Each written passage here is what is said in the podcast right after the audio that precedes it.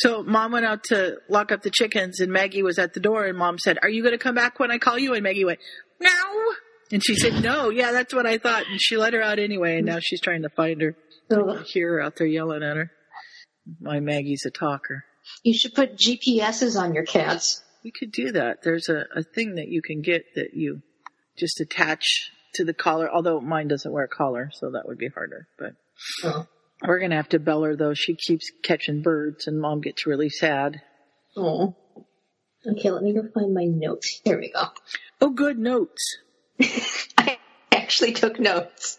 I'm so bad. I took notes, but it's like one sentence per chapter. That's cool. Uh, I, uh, I was all day yesterday. I gotta reread, I gotta reread, I gotta reread. But I Yeah. was at the tail end of the audiobook I was listening to and so I, I Oh, just yeah. couldn't bring myself to do it. is it good? Uh, yes. Oh.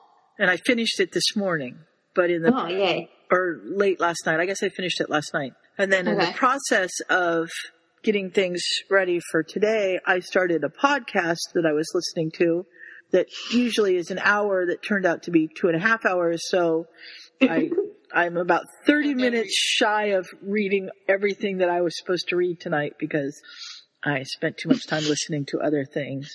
But I have That's read okay. it in the past, so we should What be chapter? good. Okay. All of them. Uh, we're doing the whole thing. Everything. Okay, that's no, that's fine. Because it's only about an hour. Kind of what I thought we were gonna do. I just didn't realize. Realize I have. Yeah, it's it's nine chapters. Yeah. Yeah. I was looking to see. Let's see. It says Mooney's pick. Where's the one that says Mooney's pick? There it is. So it's almost two hours. Um, oh, that's what you haven't saved at. yeah, Mooney pick. I was. Oh, oh, that's thing. the one you were listening to. Okay, Yeah, I was listening to. I listened to it on audio. I thought that was like our schedule for tonight. No. So I there's a lot of them here I could be deleting. Let's see. I can get rid of Dudley Yeah. and I can get rid of Dudley. Poor Dudley. several ferns and a Luna and a Moody. Hmm. I don't know what the Moody one is. Maybe I better. Oh, I bet that's That was the one That's the I- moody one. Yeah, we can get rid of that one too. Yeah. Um, something called Quidditch. Uh, Level oh, that one. six. That's the new Fern one. Look, I can clean all Oh. this stuff out. Oh, was that the one Oh, we did wait, like are these the two fifth? weeks ago? Yeah. Yeah. Okay, I downloaded the Ron podcast to listen to, but I haven't listened yet. Ah, it was a fun one. It was, it was, was that the one we forgot to re- That's- record? Well, that's the one that when I, there are so many of them. you know, Skype wasn't working, so when I went out of Skype to get it fixed and came back in, it told me it was recording, but it wasn't hijacking. So I recorded it. Ah, I just didn't record it in anything that would actually make sound. Ooh, Yeah. Oh, oops. Are we recording now? Yes, we are. So apparently it's supposed to, according to Ryan's little post, weather post on Facebook, snow 8 to 14 inches on Thursday. Mm-hmm. Um, well, so good luck with that. Yeah. Well, I'm excited because every time, every freaking time it snowed over the last like two semesters, it snows the day before a day I don't have class. Mm-hmm. So it never, it never impacts me. Well, no, I, I, it's, it's not that I have to go to class, it's that they will you don't get cancel or out of delay. And I, right. And so supposedly, you know, I, I don't know how long it's going to snow for, but, you know, it might even start while I'm in school on Thursday Oh, and potentially go through Friday. Or, or if it's 8 to 14 inches, they're not going to get it all cleared. Like, we're Yeah. just going to be stuck. Which would be fantastic because I really would like a break. I've got so much to do. we had freezing rain this afternoon. Ooh. Oh, that's Yeah. not fun. So Mm-mm. I was coming home. I was, you know, walking on the grass wherever possible and just sort of sliding my feet across the pavement. hmm I had freezing rain on Friday last week, and the steps, my steps were slick and frozen. The grass was frozen, and so when I got to the pavement, I was like, "Ooh, I have to be really careful." But it wasn't bad at all. But it took Oh, yeah? me. I went. It was a two-hour delay, so I called work and said I was coming in late because I can do that on a, a delay thing.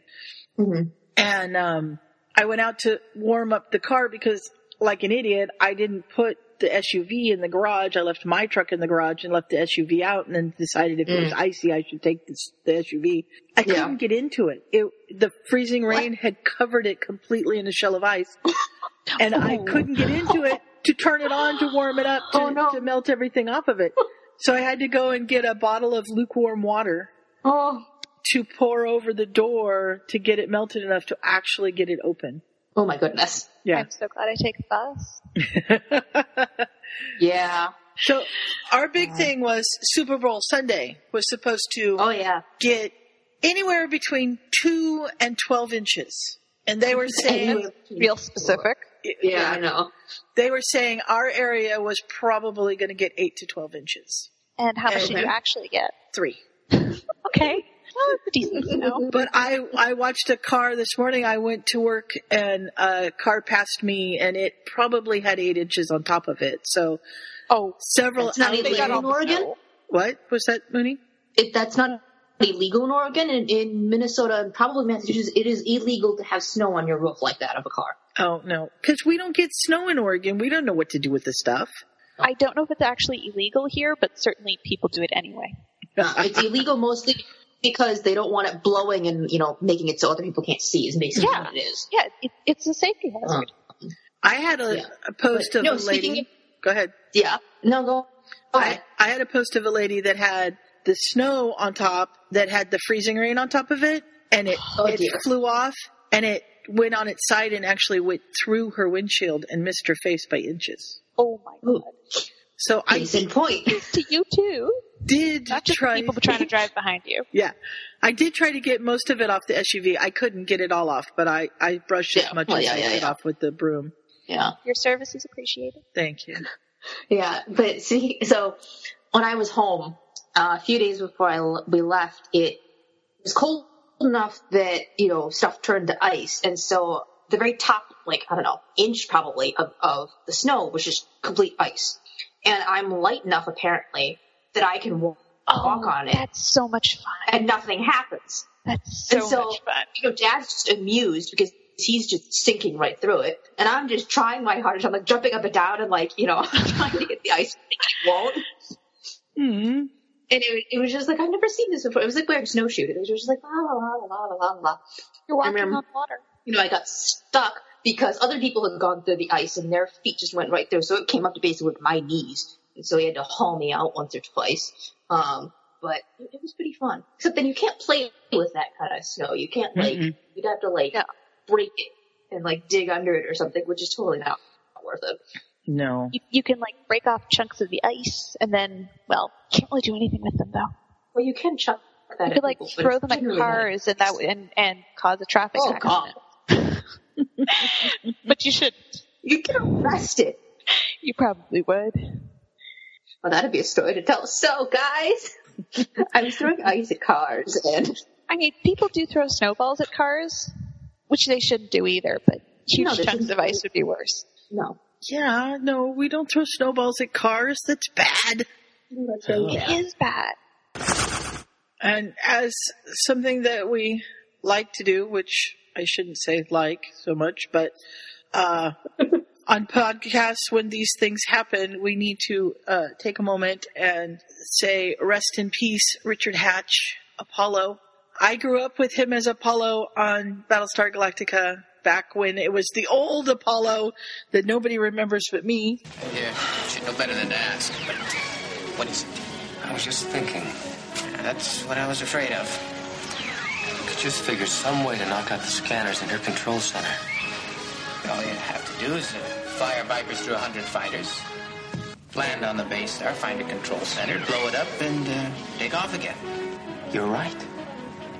Of course, I'm right, Apollo. No. No, we could do it if we use Baltar's Cylon fighter.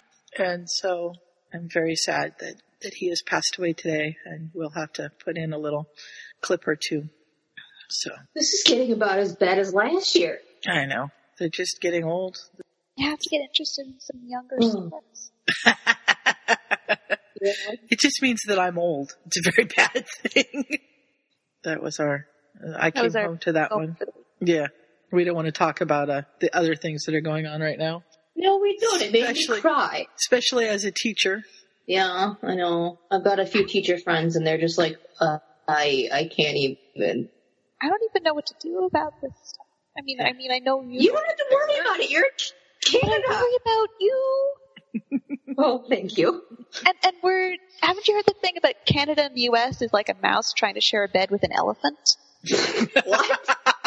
It's like, like a mouse trying to share a bed with an elephant. It's like no matter how good tempered the elephant is, the mouse is, you know, in danger of being squished. You'll notice every time the elephant like moves a little bit, and if the elephant is throwing a tantrum, it's very dangerous. That's very true. And and uh, This is an actual political meta- metaphor from a respected past prime minister. God. And you never heard it before because you've got big elephant ears and we have a tiny little mouse voice. Well, well, some of us are elephants, some of us are donkeys. And Well, it, goodness what the rest of us are. well, well, luckily we're not mice underneath the feet of the elephant. Although most elephants are afraid of mice. yeah, So- that that doesn't seem to have Is that worked a its way into the metaphor. okay. That would be nice. Yeah, and I think that MythBusters, which I actually never watch, uh, did prove that to be true. Oh, The really? elephant thing? I, I think that I remember that correctly. I, like I said, I never watched it, but I've, you know, been on home visits or visiting friends that have watched different things, and I think I saw that. You know, humans are also afraid of mice sometimes, so maybe this is like a large mammal I- thing. There you go. And, I don't know why. well, I, it's more rats Is it like a startle thing? for me than mice. It's a, yeah, that just, that's how I am with snakes.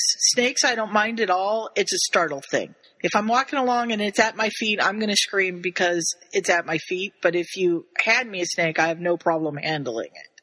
yeah. Mice, Although I will never touch actually a rat. hand snake. Don't give me rats or mice. Well, mice maybe, no rats. No, rats make really good pets. I've told this story about my doctor and, and their, their pet rat, where the little girl wanted a gerbil or a guinea pig, and mom said, "Are you sure you don't want a rat? I can bring you home one from the lab. We'll save its life." And she's like, "No, I don't want a rat. I want a guinea pig." And she said, "All right, go with your dad to the store." And what did they come home with? A rat. So then Like we could have got you one for free. no. So then mom goes out jogging and comes home and says, Where's the rat? And she's like, In the shower with daddy. So every morning the rat would crawl into the shower and take a shower with them because it, it liked to have showers. Oh my god. That would freak me out. It, it's a startle thing again. I don't mind them. I handle them a lot. Usually they're dead when I handle them because I set mouse traps. But, um, you know, I don't, and, and there's, there's always this story of turning the compost and disturbing a mouse nest and they all got away except one. One of them got squished and I, I picked him up in my little gloved hand and I gave him CPR and I, Oh my god.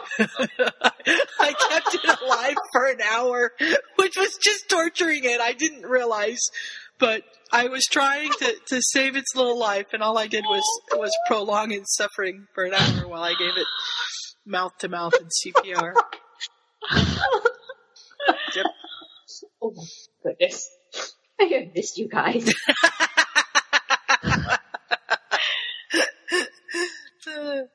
What did somebody somebody at work told me today that I was? What did she call me? I don't know. I can't remember. And I said, "Yeah, that's me. I'm always the one causing trouble." And, What? By like saving mice? Well, you know, just doing these crazy things. She was just like you. You know, you you always have something going on, and it's always amazing. Because we were talking about something, and she said, "That's from Harry Potter, isn't it?" I don't know anything about Harry Potter, but what I do know, it comes from you.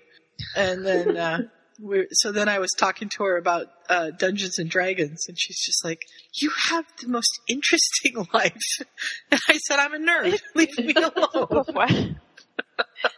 I haven't explained much of Puffwa to them. She Oh would, goodness. she would just, she, you know, she's our men- mental health consultant. I don't need to give her too much ammunition. I had the mental health had a dream the other day, Mhm. speaking of Pufwa, that I got fangirled by one of my colleagues at school. And I woke up and just went, Dear God, I don't ever let that happen. I don't need that. Aw, it's fun to get fangirled. Yeah, uh huh. I guess. I don't know. It's fun to run into people that know about the podcast. The fangirling stuff is kind of weird, but it is exciting to, you know, run into somebody that knows about the pod, or I've heard of you, or, you know, that kind of stuff. That's kind of exciting and fun. Yeah. Oh, my writing professor mentioned, um, you remember that picture that went around after Order of the Phoenix came out of Joe's um, template of OP and like her little hand drawn plot map thing.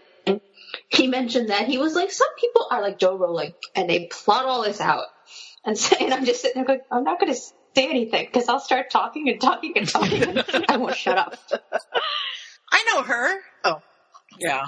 Well, somebody posted, uh, there was a tweet, um, and it basically was a picture of Joe Rowling. He, he sent it to her, or he tagged her in it, and it was basically a picture of Joe, and it said, someday when I'm middle aged, the news is going to come out that J.K. Rowling died. And I'm going to, and I guess it must have been a woman because it sounded like it was, it, it was about a woman. But anyhow, I'm going to start crying and no one in my family will understand why I'm crying and clutching a book called Harry Potter. And, and there was a whole, and she wrote back and said, if you're going to do this kind of stuff, please don't tag me in it. I don't want to know. And also, why are you not telling your family? Well, and then a whole bunch of people tweeted back and went, if you're that much of a fan, you're going to raise your kids on Harry Potter. They're going to know why you're upset. Yeah. you know, every, They'll know, even if they don't necessarily like it, they'll know. yeah. So, yeah, whoever wrote that got a lot of flack even from Joe. it was like, can we not discuss my death today? Thank you. Not to her face. Oh, Yeah, you don't tag Joe in those things. Although now he can say, or she, whoever it was, can say, Joe tweeted to me. yeah, to yell at me. I mean, yeah, great. Oh my god, it's like, it's like the, the lady who leaked her identity as Robert Galbraith. And Ryan was like, I'm sorry. I Is wonder what it's like to, as Robert Galbraith, the, the, or what's his name, who writes Cormoran Strike books. Cormoran Strike books, yeah, because she writes the Cormoran Okay. Strike books. Oh yeah, yeah, yeah. Uh, and Ryan was like, I wonder how it must feel to know that J.K. Rowling is mad at you when you go to sleep at night. Uh, I wonder what Joe mad at of a me fan you are, I guess. No. because because she's sharp witted enough, and she you know we already know she puts people she doesn't like in the books and kills them off. That would be bad. Yeah, I'm doing that. Uh oh, I better be nice. You're not in I promise. Oh, good. Unless you want to be, but you're not going to die. Okay. Well, shall we start this thing? I suppose. And uh, I'm going to let you introduce it since it's your pick. All right. And Done. I'm going to channel Ryan. Dawn, oh great. Do you have the the fic up and everything, or do you need a link? Are you all set? No, I, I, I have the fic. Okay, go for it. Okay. There's something weird going on. Oh my. We need search and rescue for Skype. Well, I mean, come on. We've got two Hufflepuffs here. You could just go find them. Good. You've got three now. Oh. What have you done, Alex? You're calling people. Don't call strangers. oh dear. Wow. I You almost have ruined Charlie to tell for me there. I told Alex, you are not welcome in my bed with squirrel breath. Who dares enter my chamber?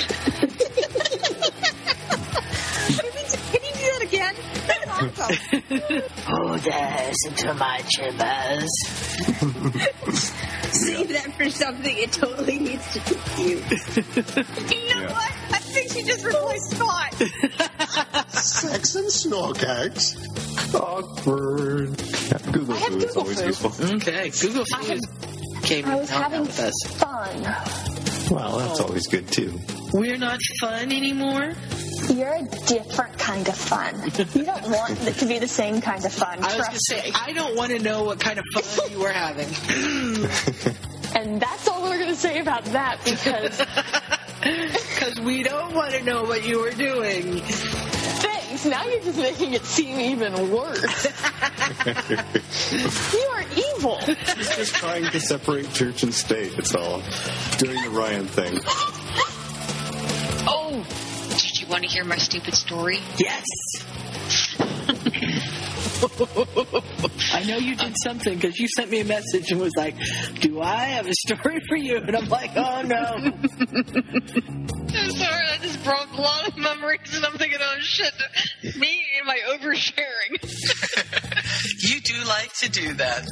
She flews the headmaster's office, and Albus says, Good evening, Minerva. Is there a problem? Albus, I have an unconscious Death Eater tied up in my office. Now, Minerva, I'm sure Severus was just. because we were slightly off topic. Oh. Topic us? Oh. Never. Never. No, not at all. How dare you, Sue? How I dare know, you? I know. We're in depth when we're not off topic. Yeah. Lockhart leaves before Harry and Ron can come out of the closet. Gave me some big brassy balls. Well, you know, we have to have balls. That's what we do. I thought I need to learn how to have a filter on my mouth. Bloody buggering hell. oh, shit. Bloody Merlin's galloping gargoyles. I hate being responsible. All right, and welcome back to Potterfic Weekly, the flagship podcast of our Fufua family of podcasts. Uh, tonight we are c- covering A Serpent in the Mirror by, and the Mirror by, oh goodness. Anybody speak French? we don't have Scott. You're in trouble. Tampon. There we go.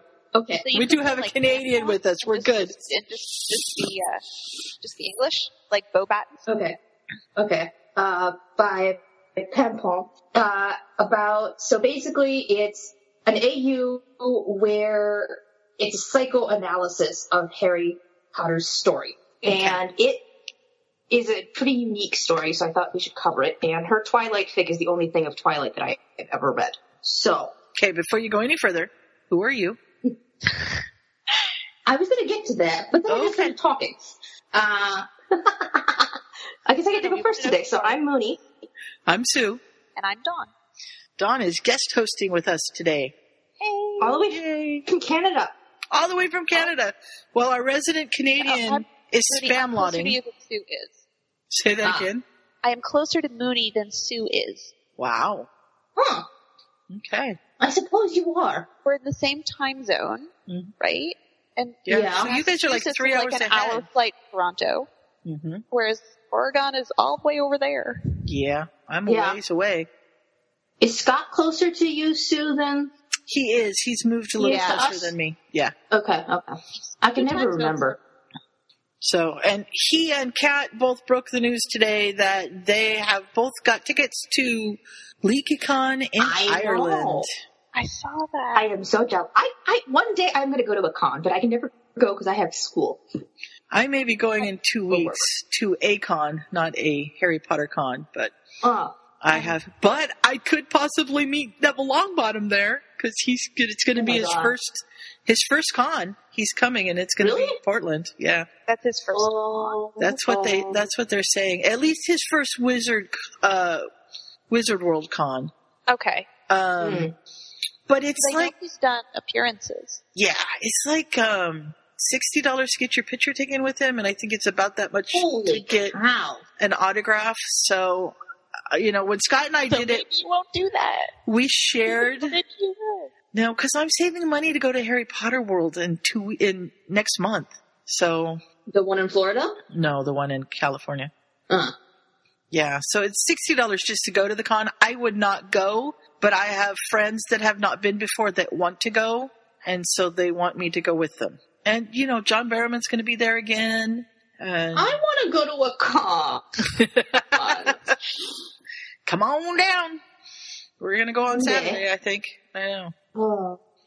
So, but anyhow, See, we're- my schedule this semester is just not conducive to doing stuff like that. It's very Mhm. irritating. yeah, Was it all like Friday afternoon and Monday morning? No, I only get Tuesdays off. Oh. Yeah, Yeah. no, that's not conducive to that, anything. that's not good No. for anything. Nope. No. But yeah. We're way off course. Okay, so we're starting with uh, the case files from the case files of Doctor Dumbledore, and this is set up really interestingly. Um, each chapter is basically a book or a year, depending on how you want to look at it.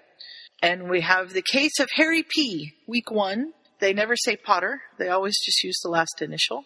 Confidentiality. Yes, to be Well, you would think if it was confidentiality, they'd use initials completely, but I suppose Harry is a common enough name that. hmm Well, I guess it's his own private files, Yeah, I probably. suppose.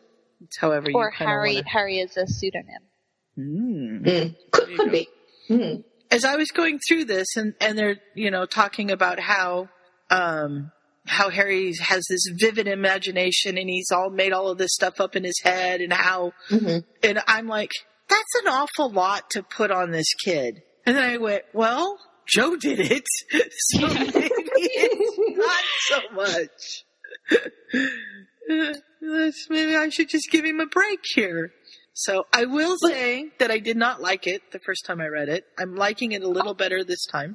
Okay. But Oh, good. because it was something that I knew that Mooney really liked, I went ahead and put it on the schedule because we like to uh, accommodate and let the hosts or guest host in that case uh, do some picks. And since I'm the one that always seems to be picking things because most people won't give me picks, it was nice to have someone else to pick something. So I, I went ahead with Yeah. it. And I, but I get what you're saying, Sue, about you know it being too much. Mm-hmm. You know, to to have somebody sort of think this up themselves and have themselves go through it is a little bit different from like having you know Joe writing about Harry Mhm. going through all Right. of this stuff. Like I, I, I can I can see that. Yeah.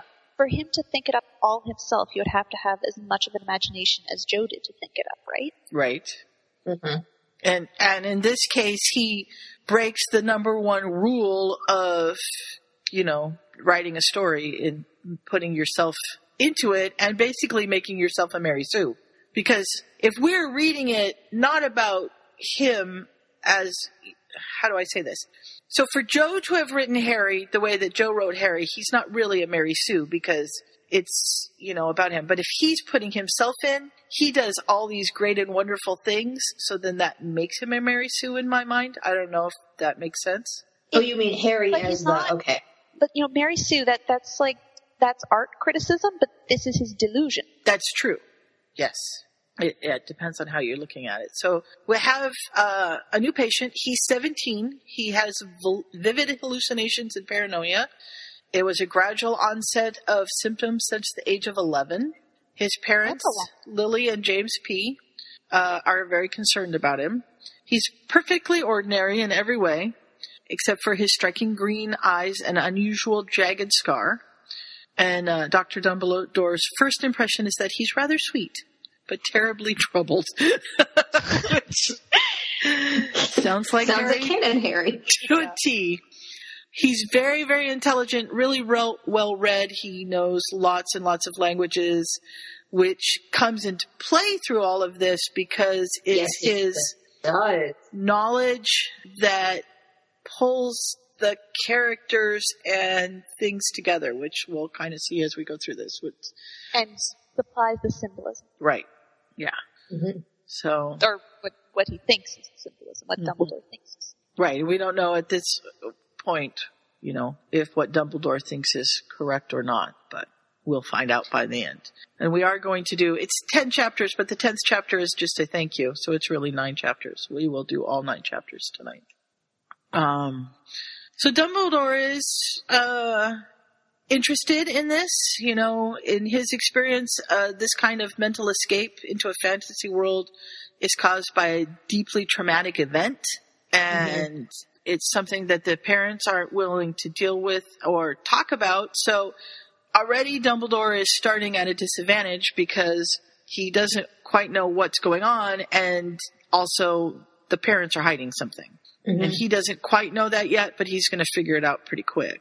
Yeah. Um, And I think it's interesting that I think this is the first time I've ever seen Harry and Dudley as true siblings mhm. that, that you know weren't adopted. So of course that changes the dynamic and comes into play later a little bit. Um, But I wonder, you know, how if there's a Petunia and Vernon equivalent in the you know in in the real life of this story, and if how they would play into that, that would be interesting to find out too. Mm-hmm. Yeah. So Dumbledore always has. Go ahead, Dawn. Well, you- just in this story, I, well, what Dumbledore thinks is that Petunia and Vernon are Lily and James in this story. Mhm. Well, right, but I mean, like, if there's like a, an actual, like, if this story Lily has like a Muggle, well, It has a sister. you know, another sister, yeah, that's sort of Mhm. how She probably has like two brothers who play football. or something that's just obviously not Petunia. Yeah. So Dumbledore always has the family come in so he can kind of get to know the patient and the family all together. We find out that he does have a brother named Dudley who is six, so there's quite an age difference there. Um, and if Oh, I'm doing, he was born when Harry was 11. yeah, I was just doing that math myself. Yes. I'm like, Yeah. and if I'm doing the math right, which you know, with me is never a guarantee, I'm more apt to do Joe math than anything. Uh, yeah, so he was born when Harry was 11, so that could be a traumatic event right there. You Does know, it say when he started? Yeah, since the age early age of eleven. Okay. yeah, he starts having all of this starting at the age of 11, so Okay. that's part of it. He, um, Dumbledore notices that Harry is desperately jealous of his little brother, who's of course a gorgeous child, and who was shy at the beginning, but did warm up enough to Dumbledore to make sure that Dumbledore's beard was real because he once pulled on so Santa's cute. beard and it came off, and that was pretty doggone traumatic. Poor Dudley should be in there having therapy right now after all of that. Oh. So we, and then we just kind of start the story, and and this is basically just a synopsis of book one. Uh, Harry believes his parents are dead, killed by an evil wizard. He refers to as Voldemort. He's living with an abusive family called the Dursleys, who keep him in a closet. And you know, Dumbledore's like, this is very intriguing because he believes that you know on some level that Lily and James are dead, but then he is Petunia is named after a flower too, so she's probably um, part of Lily, and you know they neglect him and and dote on their monstrous real son Dudley, and then we have uh, hallucinations about Hogwarts, which is where he goes after meeting up with a giant named Hagrid. Would Harry have been too old at that point to be that jealous of a younger sibling? I'm not versed well enough in child psychology to Um, understand. It's really hard when you are an only child and you've had your parents' undivided attention for 11 years and then all of a sudden there's this perfect little baby that's taking all their attention. It, it would be my, I don't remember being jealous of my baby brother. He was, he's 10 years younger than I am until he was older. Um, and then, you know, it's that whole, I was the oldest child, so they were hardest on me. And by the time the youngest came along, they didn't care what he did kind of a thing. Yeah. So, you know, I can, I, I see that portion of it, but I don't remember being really jealous of him. Of course, there's a little bit of difference because my baby brother is also a half brother. So born Ah. by a different mom. So that, that, but I, I think that it's a possibility that children that have their parents for that long would have a harder time. And also, by the time, you know, you've gone that long as an only child, you might really be thinking that you won't ever have any siblings. Mm-hmm. Like, in, in a That's true. realistic way, that that's a real possibility. And then, like, at least when you're three and four and five, all your friends are getting younger siblings. Right. hmm And sometimes you want one, you know? I still want one. So we we go through and and we learn a lot of different symbols for different things. So we've got Hagrid. And he thinks that Hermione is Harry's, like, feminine int- and intellectual side. Mm-hmm. That Whereas Ron is not part of Harry. He's just someone else. Yeah, somebody named Sean, I think. How random can you be? Mm-hmm. He's got the unpleasant Professor Snape and the Transfiguration Professor McGonagall, which of course is Doctor Dumbledore's secretary or receptionist. Um, Draco. I love that they come into play. hmm Like, I wonder how. I mean, because they were obviously weren't there Right.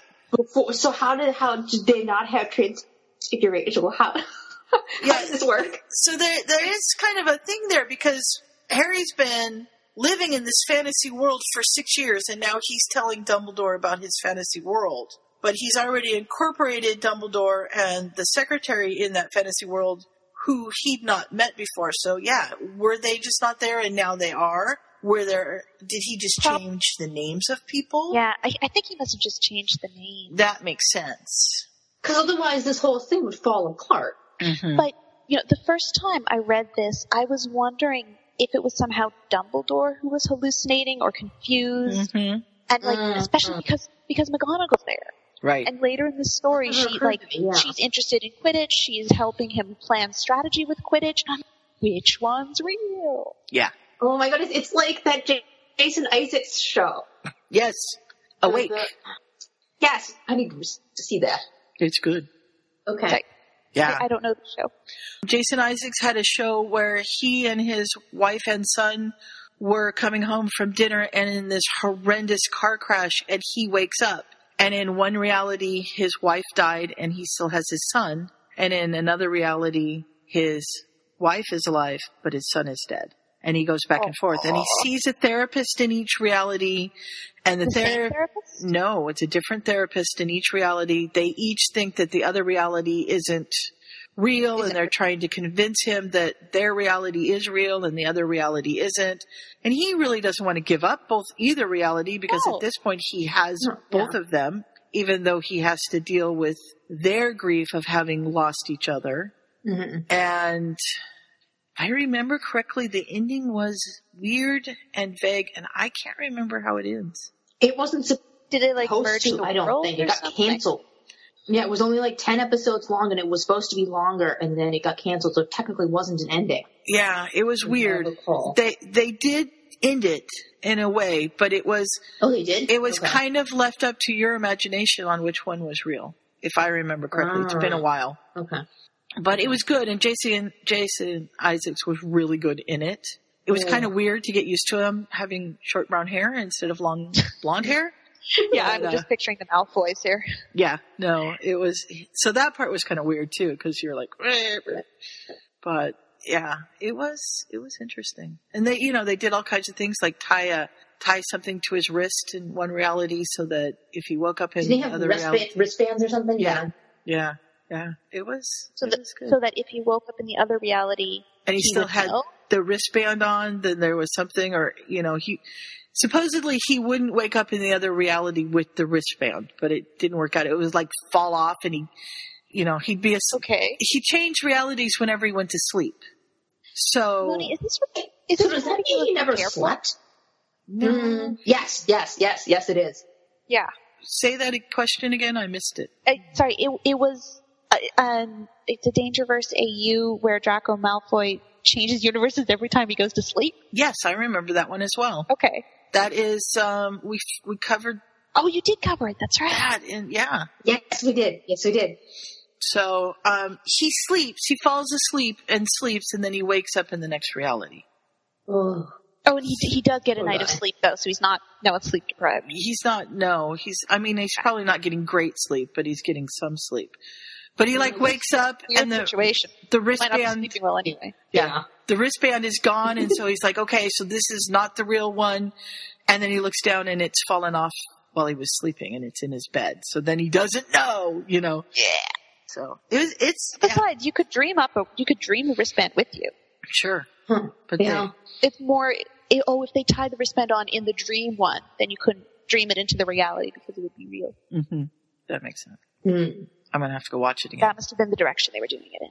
I only have the pilot on I, that I ordered because it was free, and then with the rest we just watched on TV. I wonder if we can Netflix it. Ooh, ooh, let me know if it is because I've got grandma's Netflix account.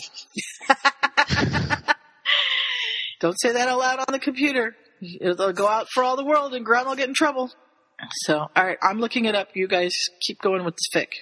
Okay. Should we go to chapter two, or is there? Mm, We're not done with Quirrell because the thing about Quirrell, I had no idea about. Where is it? Oh, here we go. Oh yeah, he was named You know, after Voldemort is named after Janus. yeah, represented by the two-faced Quirrell, so aptly named after Quirinus. I keep wanting to call him Quirinius, but okay, Quirinus, a form of the two-faced Roman god Janus. I had no idea, and I don't understand the connection, but okay.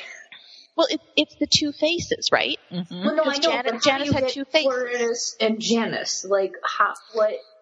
Quirinus is probably the Latin form, and Jan- And Janice was something else. Yeah, I remember hearing that. Mm. Um, It might be two different languages, or it might just be two different names. Okay.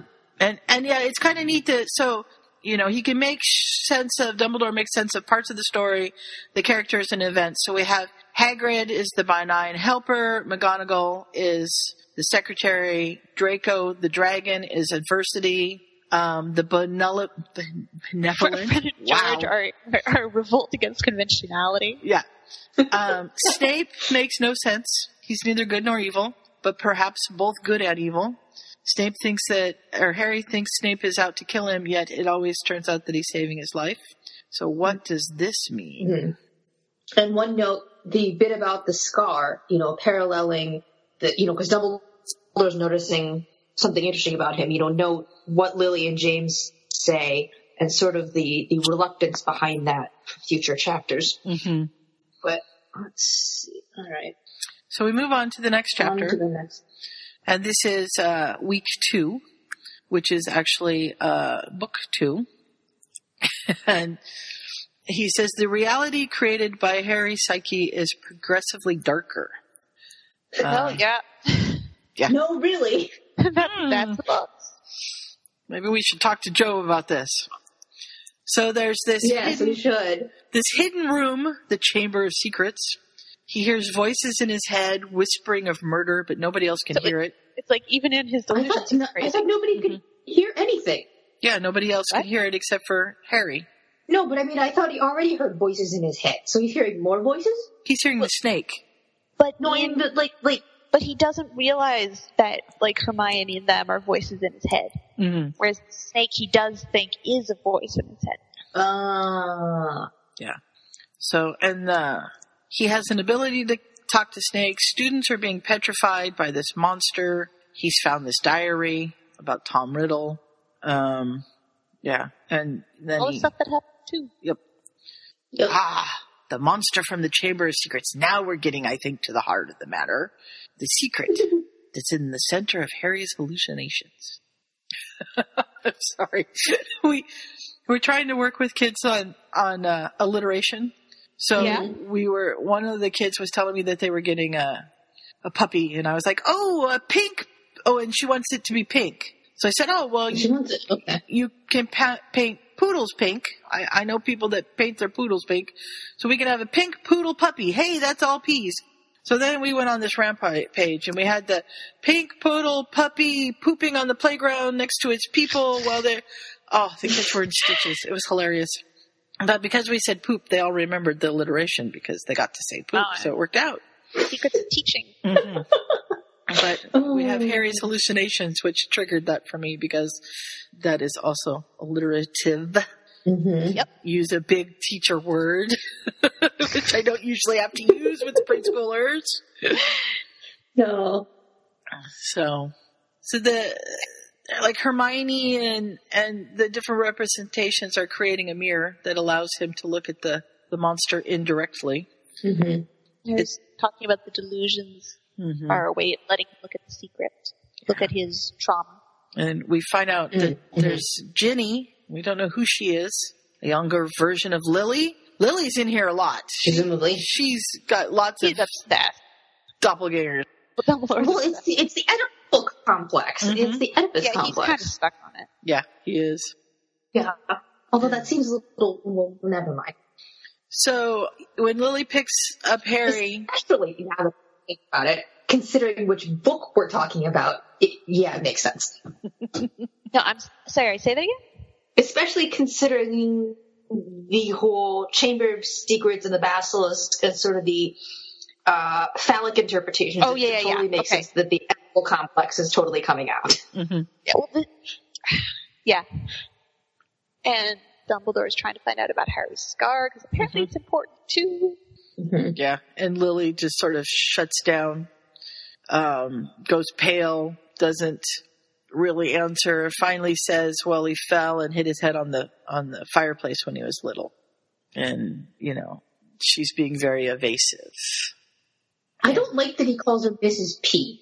Well, I don't think he does it out loud, just when he's writing it down. Yeah, I imagine that he he probably calls her Mrs. Potter because that would be the respectful mm. thing to do, or he calls her Lily. But Yeah. when he's notes, I'm sorry, I just got glared at by the cat. apparently I'm being too loud while he has his bath. And, you know, his, when he asks about the scars, she literally drops her key- teacup to the floor and it shatters. And then she mm-hmm. picks it up and cleans it up with her handkerchief and Am I reading too much into it that she's holding a teacup when he asks about the scar? I thought it was very uh, interesting as well. Hmm, Trelawney. I'm oh, sorry. I'm, uh, oh, I don't think they do. They were. Oh, I have to wait till the next chapter. Remember what they talk about Trelawney's symbolism. hmm It's coming up. Did she get mentioned in the last one, or what- has she not yet? I swear she was, but I don't remember anymore. I don't think so. Okay. And Dumbledore stands there foolishly, but we have Harry out talking with McGonagall, who's a huge sports fan, and so I love she's this. totally into this Quidditch game that Harry has made up. She's trying to argue to him about the why the snitch is illogical. Yeah, it's too many points. It is. it totally is. So we uh have them leaving and Dumbledore standing there with this tea sodden handkerchief in his hand, wondering what she is hiding. And we move on. I thought this was going in completely different directions okay. than what it ends up being. Um, but the author assures us there's nothing nefarious going on in like two chapters. That's good. Where did you think it was going? I thought, I don't know, attempted murder and all of that. I've been reading too many like interesting things. Who did you think was going to get murdered? No, I meant that the, the, the reason Harry has his scar was because some like accident or something. I, I don't know. Like he accidentally murdered somebody or accidentally did something that caused which No, well, like the, the like the, the fact that he whacked his head seemed, you know, it seemed like they'd been trying to, they, or they were pretending it was an accident when it really wasn't. I don't even know what I was thinking, but so- something not quite as benign, you know, benign, so to speak, as it ended up being. Okay. Okay. So we move on to week three and book three. And we have uh, him, Dumbledore, wondering if maybe James has something to hide as well. And that this, you know, there might be more to this quiet, respectful family than meets the eye. And he's trying to fold all four of the Marauders into being Harry's father. Mm-hmm. It was quite a feat. Yes. And the number four Yeah. comes up a lot. We have uh, It does. the trio plus uh, Ginny. We have the Marauders plus, which No, is three. The, four houses. The, Marauders, which are the three, plus the traitor, wh- who makes up the fourth one. And then we have the core family of Lily, James, and Harry. And then the baby Dudley is born. And then, so that kind of gives him the, okay, so we've got the three. And then there's that one little bit of an outsider kind of a thing going on. and the founders and the houses. Everything is four. It's like Joe's arc number of seven and thirteen, but this time it's four. Yeah, well, seven I think fits in there in Joe's thing Yeah. a little bit too. So we have new uh, people. We have uh, Sirius Black. We've got Remus Lupin that come up. That we don't get a whole lot about Peter. He's got so, but Dumbledore is seeing this as an uneasy relationship with his father or ambivalent mm-hmm. Mm-hmm. feelings towards his father. But the stag is the Patronus, and it's the a- ancient Christ symbol. So it mm-hmm. can't be a symbol of evil, can it? Well, I think too the the bit right before that where they're talking about the shadow, which I'm assuming is the Jungian concept of shadow. Basically, the parts of you that you suppress mm-hmm. because society says, you know, don't do these things. Was the way I thought it was going to go, not more like, you know, I thought it would be a little bit more psychological in that sense, but I like the other symbolism too. Yeah, and then we There's have a lot of good symbolism in here. Yeah. we have the uh, Patronus with the erotic overtones. Um, something silver erupting from his wand. Is this the only fic where they go in that direction, or is that a common No, thing? that's a pretty common. No. Well, Is it? Because I don't think I've seen it Yeah. before. um, I think the wand Uh, part, Yeah, yeah, the wand. but I don't know that I've ever seen the Patronus coming out of the wand put together quite that way before. Okay. But no, I've just heard it analyzed that way, Phil. We're gonna have to go find that. Let's in here. Totalis. Uh, yeah, I don't know if I have that one in my my little thumb Nice drive. I'll have to see what I can find. I think the Avada Kedavra curse would like make him impotent or something. Oh, I can't see him having kids. He's honestly. impotent now? Harry? Oh no. He he's gotta have that family. That would be horrible. Oh, I just can't see it. But He's no, so emotionally challenged. He would be a. Oh, I don't know. I don't know. To finally get that family. He has to finally get that family. There has to be a payoff. At the end of the day. I don't day, think it's gonna Harry end like Potter that. deserves to finally have a family. I Yeah. think. I don't I think, think you Harry either gotta is. kill Harry Potter off, or you've got to get a family. I think, I think to be a good options. parent. Oh god, I could think- you imagine in the canon if Joe has to write the chapter explaining that Harry's impotent too? well, I was just I was making a joke about that. Boys I and just- girls, there's a thing called erectile dysfunction. Oh my god. Yeah, but there's also a thing called Petrificus totalis, so I think he'd be fine.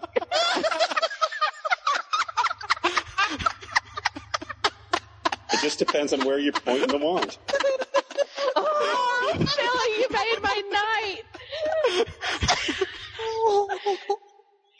We have uh, Dementors, which are uh, depression that is overwhelming Harry, and you know it's hard to figure out if these characters are delusions, are, are these delusional characters are merely symbolic, or if they represent actual people from his life.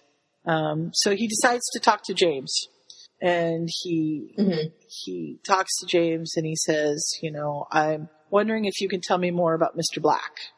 And Hold on, before we get to that, we skipped the bit about McGonagall and Quidditch. okay, She Uh, how does, uh, where does it start? Okay, um, this is, this the, how does this end up? Da, da, da, it's because she has drawn. She has a picture. Oh of, yeah, that's, she, she did a picture of the, of the Wronski feint. of the Wronski feint. Yes, and Dumbledore has no idea who Wronski is or why he's hell bent on his own destruction. But Harry totally understood it and was very excited. That's so cute. Oh, Yeah. oh my goodness. Okay, on to James. So yes, you know, I don't know a Sirius Black, but I know a Reggie Black. Okay, tell me about Reggie. Well, Reggie was Reggie and I grew up together. We went to school together, but he's become this somewhat famous rock star. But he always I thought that was very strange, but well, it's totally Sirius Black, the rock star, right? That's out of the Quibbler. oh, that's right. Stubby Boardman. Yes, Yeah. yeah, that's that's exactly what it was. And so, well, it turns okay, out that okay, I wasn't okay. Also, you know, with the motorcycle and the leather jacket, he's practically a rock star already. Mhm. Yeah, I know. Yeah, that's true. So the he still comes over every night for dinner and everything, and then James finds out he's kissing Lily. And of course, it's not Lily's fault. He must have, you know, forced her into it, and he kicked James out. And Harry was really disappointed. Other, other, other way Kicks around. Re- Regulus out. There we go. But Harry, Harry was disappointed because they were fast friends and and everything. And James obviously doesn't think that Lily was reciprocating, and we are left to wonder that at this point. Yes, we But are. I I wonder it because Was it just me, or did he seem very possessive? Uh, he's creepily possessive. he yeah Okay. she is mine. Lily is mine. Okay. No, no, calm down, calm down. It's like that bit from Moulin Rouge when the Duke is all like, I don't like people touching my things. Yeah. Well, and and here we have. I mean, Dumbledore comes right out and says it. It's Lily is mine. There was something about the way he said those simple words that made me think suddenly that James is a very dangerous man indeed. So, yes. And I think coming up in the next chapter or two, Dumbledore starts to wonder if uh, one of the kids is actually James's and one of the kids might be Reggie's. And I don't know, I can't remember if we figured that out at the end or not, but he, No. Do we get a description of something? Because aren't they both black haired? yes, but one has curly hair like his mom and Oh. one has black hair like hair, like his dad. So, Okay. Wasn't James's hair curly? Yeah, I didn't think Lily's hair was curly. It, I swear that in chapter one it says something about he had. Uh, Okay. I'll go look. I always picture them like Harry and James. Mm-hmm. Yeah. Striking beautiful with long red hair, same intense eyes as Harry. She seemed quite distraught. The father was more composed. He looked a great deal like Harry except for eye color. The little brother, Dudley, and quite frankly, one of the most beautiful children I've ever seen. Dark haired like his father and brother, but with curly hair like his mother. Okay. So, so then Dumbledore asks about how exactly Harry got the scar. And James says, well, you know, he was a baby, fell down when he was a baby. Lily and I both felt horrible about not being able to catch him in time. He hit his head on the corner of the sofa table as he fell. Poor little baby. And now Dumbledore's thinking to himself, I'm pretty sure Lily said fireplace. And they're not Mm-hmm. keeping their stories straight. We got a problem. That's the first thing you've got to do. Oh, these people are not Slytherins. No, not at all. And we move. Here they haven't even met any Slytherin. Well, we've met Draco. Except for Draco No, no, but and Snape. um, no, Harry, but, but they're delusions, right? Oh, I see what you're. Yeah, yeah, yeah. Yeah, this whole thing is Gryffindors. Well, but they're not even Gryffindors, right? They, They're, they're, they're like, nothing. No, but I mean, the McGonagall, Dumbledore, the Potters. Dumbledore wasn't a Gryffindor. They're figments. Sorry, sorry. Is he, is that canon? Yes. Yeah. Oh, okay. Yeah. It makes I- more sense as a Ravenclaw. He does. Well, that's what McGonagall was. McGonagall was a hat stall between Gryffindor and McGonagall was a Ravenclaw. Ravenclaw. McGonagall, Well, no, was a McGonagall hat, hat, stall. hat stall. She meaning could she have- could have gone okay. either way. She could have Yeah, gone yeah. either way. So we we move on to Harry's delusions are a labyrinth of What, tangled what about memories. Dudley?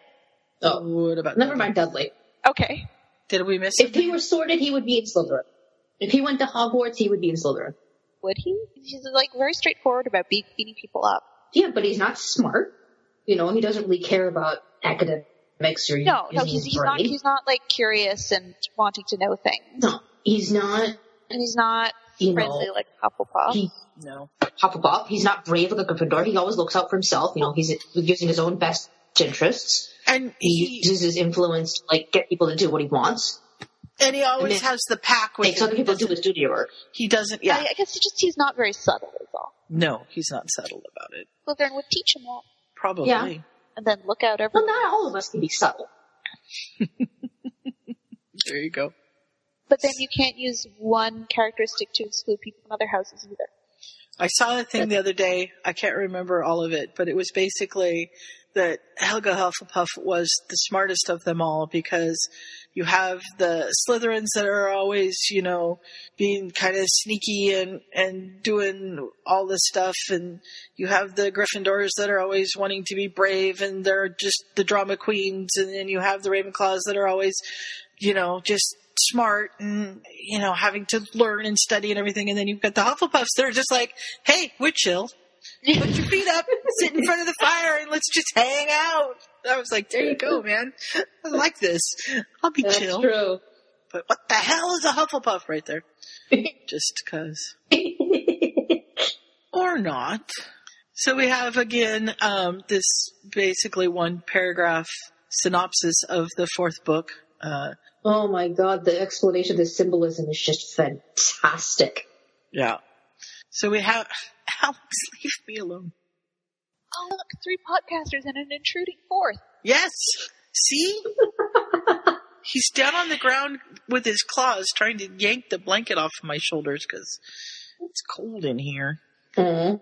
So again, we have number four. There we go. The fourfold father figure of the Marauders. Yeah. The four champions. Yep. Um, four founders. Oh, and Slytherin broke away. Yep. Yeah. In his own, fa- you know, is this his own family he's thinking about? The little brother, the fourth member. We have uh, Harry breaking himself into four pieces. So Cedric is the uh, idolized alter ego. Mhm. Um, then we have Krum, who's the seeker, but sterner and gruff. The harsher side, Victor. Vic, Victor, the, the victor of things, yeah. And then Fleur, again, a flower. We have lots of flower Mhm. imagery in this. Oh yeah, yeah. Um, So we know that, or they I didn't realize before, but the author says that three of the champions were seekers. That makes me wonder if Fleur was too. Hmm. No, it would be Harry, Cedric, and Cho. No, Harry, Cedric, and Victor. Yes, Harry, Cedric, and Victor are all Oh. seekers.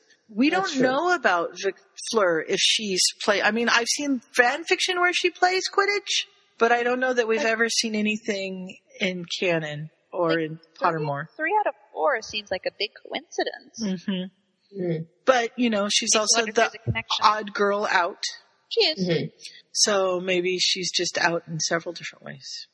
You know, I wish they would have, Joe would have portrayed her as a little bit better of a champion. Like she seemed to get the short end of the stick completely in this. And now that I think about it, I do not approve. Well, somebody had to lose. Yeah, but she could have lost better. That's true. And they could have like split the losing between the different hmm Between her and Krum. and and they, she could have lost in a way that made her look less like a ditz. That's true. And Yeah. then maybe we wouldn't have had so much uh, phlegm in later life. Mm-hmm. Yeah. But she does come out. She's like Neville, you know. She's the one Yeah. that's that sticks up for Bill. You you think I won't love him anymore because he's not pretty? It's not about pretty for me. And everybody thought that that is Yeah. exactly where she was going to go with that, and she was made of sterner stuff. So Yeah. it just Yeah. you know, builds slowly.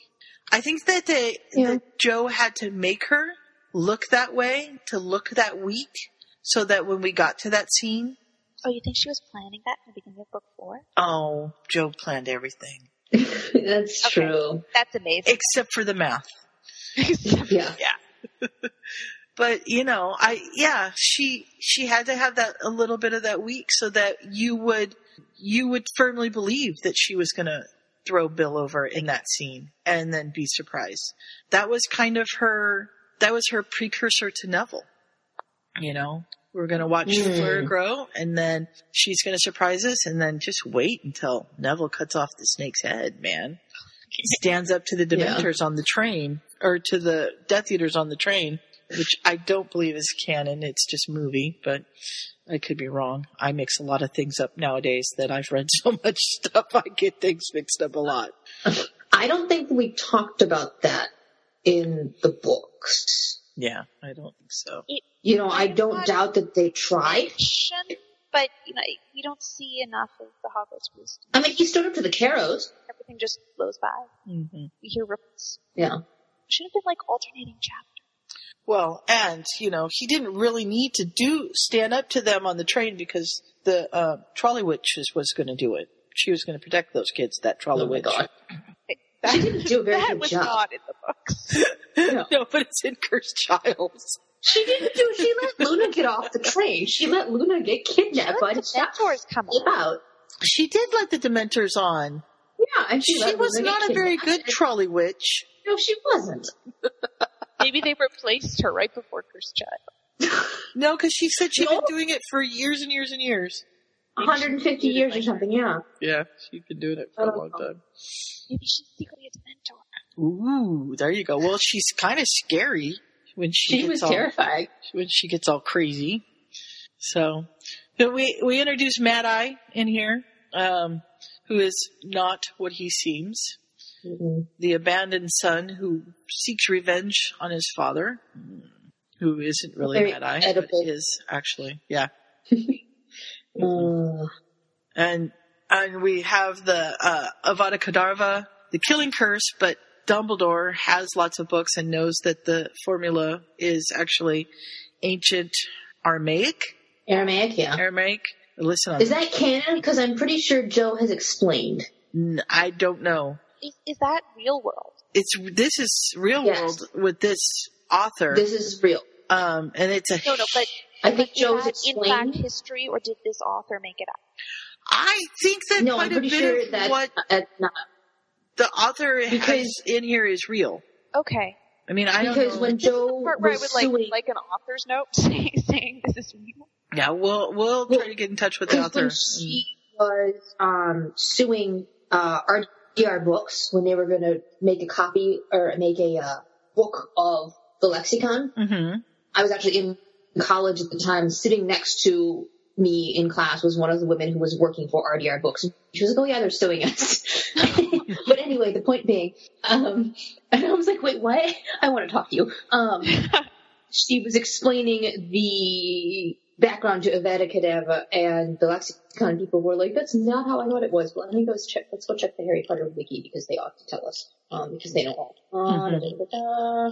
Because I'm pretty, you know, because that dumb part doesn't feed. Okay. Oh yeah, it is. So the Avada Kedavra is based on the Aramaic Avada Kedavra, meaning let the thing be destroyed. J.K. Rowling confirmed this audience interview at the Edinburgh Book Festival on 15 April 2004, um, where she explained the spell's etymology. Um, yeah. But it's basically a healing spell because what you're destroying are diseases and sicknesses and suffering, according to this author. So um, it's interesting. This author really put a lot into coming up with the symbols and and the the different um, the symbolism. I guess is the way I should say it. Mm-hmm. Uh, you know, Definitely it does, Ravenclaw. It does really make you think. Okay, it it all does sort of make sense the way that it's laid out here. Mm-hmm. Except, well, it does. Some of it feels like reaching, but some of it is Mm-hmm. just perfect. Like, like they, all the fours. Right. Yeah. The, the three and one. Mm-hmm. Yeah. So we have Harry subconsciously hating his father, but why? What has his father done? And then we have The Oedipal complex is again with sometimes enough to explain that, but yes. Yeah. And, uh, you know, we also have a lot of symbolism in the Triwizard Tournament. We've got the cup itself. We have uh, Harry snatching the golden egg from the fire breathing dragon. So, and fe- females guarding eggs, or dragons guarding eggs must be female. Uh, underwater stuff, which could be the realm of death. And yeah, we just go on and on in here. And then we have Snape. Always Snape. Always there to hurt, but always seems to rescue in the end. If only I could understand what Snape stands for, I could get the bottom of this mystery. Mm-hmm. Well, Dumbledore, just wait till chapter nine. Oh, so. So now we have Lily calling in, in week five and saying, I don't want Harry to come see you anymore. I don't think you're doing very good. And he talks her into it, into staying. Because he is getting somewhere, and, but she's afraid because he's asking questions of the family and they obviously have secrets. But this sounds like Petunia. It does. Like, yeah, like, don't, don't come prying into our business. Right. And here we go again. Dementors come to number four Privet Drive. Hmm. Four again? Hmm. he should be living next door in the three. or five, yeah. And but here Harry saves Dudley. So hmm, is Harry starting to uh his little brother starting to grow on him? And Petunia knows more than she should. Petunia knows some of the secrets of the magic world. Mm-hmm. So, and we have uh, Harry being si- rescued from the Dursleys by the Order of the Phoenix, which was founded by Dumbledore, the secret headquarters, and all of this. So, you know, here we go again. And then we do have uh, Regulus Black, or if we are Scott, Regulus. Is that how he says it? I believe. Regulus. I think so. Yeah. Oh, should Um, it be I thought that this was indicating that Reggie had kidnapped Harry, and I got all worried. I was like, oh no, poor Harry. And, and yeah, that's not what happens, but No. And then we've got the, the Malfoys, the Dursleys. The Malfoys are the Dursleys, the pureblood family. Was that intended in canon, do you think? I don't know. um, somewhat. Because they do I- kind of seem like a reflection. Mm-hmm. Yeah, Harry's both sons, Harry's rivals, Petunia, Narcissa, Lily, all three flower names. Yeah. Narcissa is a type of lily, Mm-hmm. Oh, I didn't. so according to this. Um, and then, so then is Draco simply a representation of Harry's jealousy of little Dudley? The dark, or is it the dark side of Harry? The Harry who is sorted into Slytherin? Mm. Perhaps Draco is Harry's Slytherin potential. There you go, Mooney. Yay! Well, no, not really. Yeah. So um, then we introduce Arthur and Molly as parental units because Harry's mad at I'm his own surprised they didn't parents. come up early. hmm You can only get so many things to a session. Yeah. Um, and then we find the Thestrals, these dark skeletal horses that are invisible unless you've seen death. And so Harry's seeing something others can't see, a secret that others deny. Hmm. There's secrets in this kid's past. And then we have Yes, Luna, there are. Whose name evokes both the moon and lunacy. So does that mean that Harry's embracing his own madness? But he's it's madness of the love good, so that means it's good. And it starts to get like, whoa, lots of stuff going on here. It's like he can't pick Yeah, what I know. he likes. hmm And then we have Yeah. Re- Dolores Umbridge, a more dreadful version of Aunt Petunia. Oh my god. I never thought about it that way. That yeah, that, that's the Petunia who never got married. Yep. Um, and her name is uh, the Latin of dolor and umbra, pain and shadow. Yeah, yeah. And she Yeah. inflicts suffering and pain and martyrdom. Yeah, she's well named, but we knew that because Joe researches this kind of stuff, and hmm Mhm. and this author obviously uh, researches a lot too. And then we the kid starts Dumbledore's army, and Harry Scar is hurting, and he dreams of things, and there's Sirius's head in the fire, which just is weird, and all of this. And then we have Neville as Harry's alter ego. How many alter egos is he up to by? I don't Like know. There's a lot. And I know that I've mentioned this before, but uh, I'll throw it out there. This is a, a work in progress. But Fernwithy is now um, doing a story where Neville is the chosen one and Harry is Okay. his friend. And so Neville's parents are the ones that are killed. Um, and Lily, Lily and James are still okay. They they don't go the way of Alice and uh, Ah, Frank. But um, okay. it's really interesting, and she just put out chapter seven, I believe. So it's Okay. been it's been fun. It's going slow, but she is working on it, and and so far it's it's been really fun to read. So if you want to see Neville as Harry's alter ego, you can check that one out as well. But like I said, it is a work in progress. And as of now, it is a stalled work in progress, although she does hope to continue it. So if you do it, know that there's only about seven or eight chapters so far. And then we have Umbridge replacing Dumbledore, and Dumbledore going, hmm, I wonder what I did to get myself in trouble here. He really wanted to replace him, right? Isn't that how Yep. he opened this chapter? yep. Yeah. So that's what happened. Yeah, I know. What's a Catherine wheel? It's uh, a It's a firework that goes in circles. hmm And then What? it, It, it's, it um like imagine a wagon wheel where all of the spokes are on fire. I think. mhm. it's Oh, kind of like it's kind of like one of those blooms. Um, what do they call them? They they exploded this year. I've not seen them explode before. The the blooming birthday candles. No. Um, I don't know. I'm not a. I, I sold fireworks as a kid, but Maybe I, I will. I, I'll Google it. okay. I was just going to do it, but I'll let you do it, and I'll go back over here. Let's see. I haven't actually seen them, but I can actually talked about it. So, but in medieval times, Catherine wheels were wheels that you tied people to and s- tortured them on these wheels. Oh, lovely. Yes. So, um, we've got Sirius dead. So we've got another father figure murdered. Um, Which- and we wonder. This is basically Regulus, right? Yep. Yeah. Regulus's unexpected disappearance in Harry's life. Um, he's murdered by Bella, who is female warrior.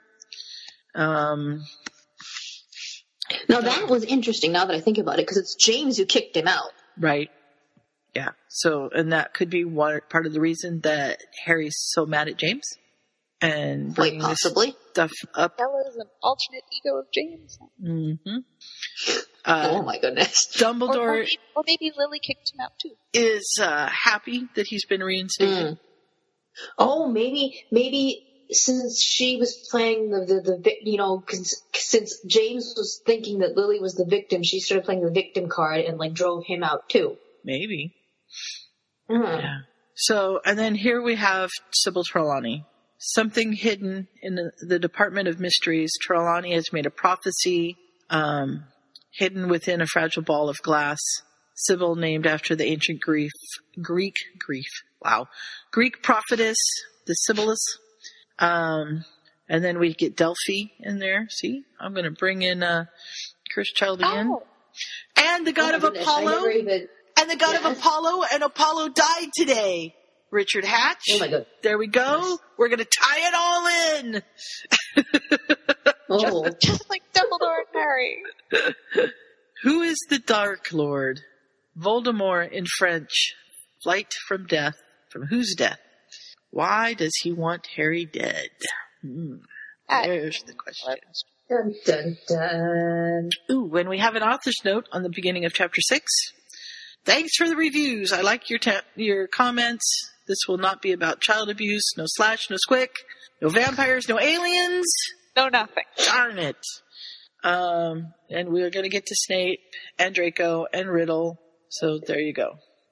Basically, sit tight and wait. Uh huh.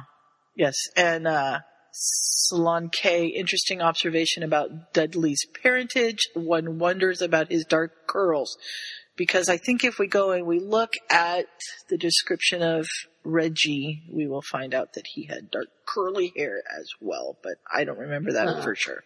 Oh my god, so maybe James did kill him. Oh, that could be the horrible thing. You guys, Oh have read the, you guys have read the end of the story, right? I did! Yeah, but but it still allows for alternate interpretation. Oh my goodness. I'm hoping I'm remembering from the last from my first read since I didn't get all the way through my reading tonight No. that I am remembering the end of this correctly. But all right, we'll find out. No, that, that, Sorry, that's you not what happened. But, no, but it's just, oh my goodness. But it could. Thinking of new possibilities. Mhm. Because he, he thought that he was, that James thought that Regulus was forcing himself Right. on Lily, went And- mad and killed him. Whereas, so James is Bella. Ooh, Yeah. there you go. These people are mixing it. Uh, I, I can't keep them straight Oh anymore. Everyone's everyone else. No. So here we get Narcissa pleading Oh with my. Snape to promise to fulfill the task if Draco fails. How touching! A mother pleading for her child. Narcissa and Bellatrix are they the same person? The good mother Okay. and the bad mother, the non. No, no, Bellatrix is James. We figured this out. They go It's like, it's like from Coraline, the, the, the other mother. hmm I, I could not finish that book. It's too scary. I had to read it for class. No, I don't do Oh. scary. Uh, we have Slughorn introduced, and we're Horace, named after the Greek poet, perhaps. And we have a slug horn, which is a battle horn, the knell of death. Oh my goodness. We have Harry, Ron, and Hermione secretly following Draco into Ber- Borgin and Burkes. Draco's up to something. Hmm. and then, you know, we have uh, more shady characters in Borgin and, and the Dark Lord. If we have Draco marked, and so is Harry, so that you know confirms his idea that Draco and Harry are one. Hmm. And we have a uh, Bible verse mentioned, and it shall be for a sign unto thee upon thine hand, for a memorial between thine eyes. And So. that is a really strange context for me to see this verse in. What is it normally supposed to mean? it comes right after the Shema, and that's just saying, like, God is God, everyone listen to that. And like, that's the thing, which is supposed to be, you know, you keep it as a sign in your hand, and you put it as a memorial between your eyes, and you write it on the doorpost of your house, and you say it when you stand up, and you teach it to your children, and it's, yeah, so seeing it used for evil is a little odd. Yeah. Hmm. So Dumbledore. I, I wouldn't have even known to be able to do that. Do what? It wouldn't have even occurred to me to, to, because I don't know the Bible well enough to be able to pull that out, or even to go looking for such things. I would not know this if it was just in the Bible. It, it, it's in, it's in the liturgy. Mm-hmm. Mm. Like every, every time, like the Shema is just one sentence, but then there's this paragraph that comes after it, and this is that. Ah. That's really Sorry, am I being clear at all, or am I being cryptic? No, no, you're great. It's Yeah, great. no. It's just giving us food for thought. So we And have You know what? You, you, you've heard of mezuzahs? no what? That, no. Okay. All right. Never mind. I was going to say something relevant. Go ahead. Go ahead. Okay, It's so this, it's the little. Okay, so I was talking about you know a sign on your hand and a memorial between your eyes, and write it on the doorpost of your house. So that Mhm. so the mezuzah is the little scroll with the Shema and the paragraph after it, and you write it on a parchment scroll, and you put it in this decorative case, and then you nail it to the doorpost of your house. So it's like on the front door, and like there's one on my bedroom door, and so it's this like integral part of Jewish practice. So it's really weird to see it in a Harry Potter fic. Do you have to carry it with you? No. No, it's it's like a protection, right? Yeah, and it, it's apparently the historical origin is like the Sumerians had doorpost amulets, Mm-hmm. and the Jews were like, "We want one of those too." So they went into what they had. They're like, "Oh, this would make a cool doorpost amulet." But the Sumerians are gone, and we're still here. So So there you go. Yep. Interesting. All right. We have Snape no longer teaching potions, but Slughorn.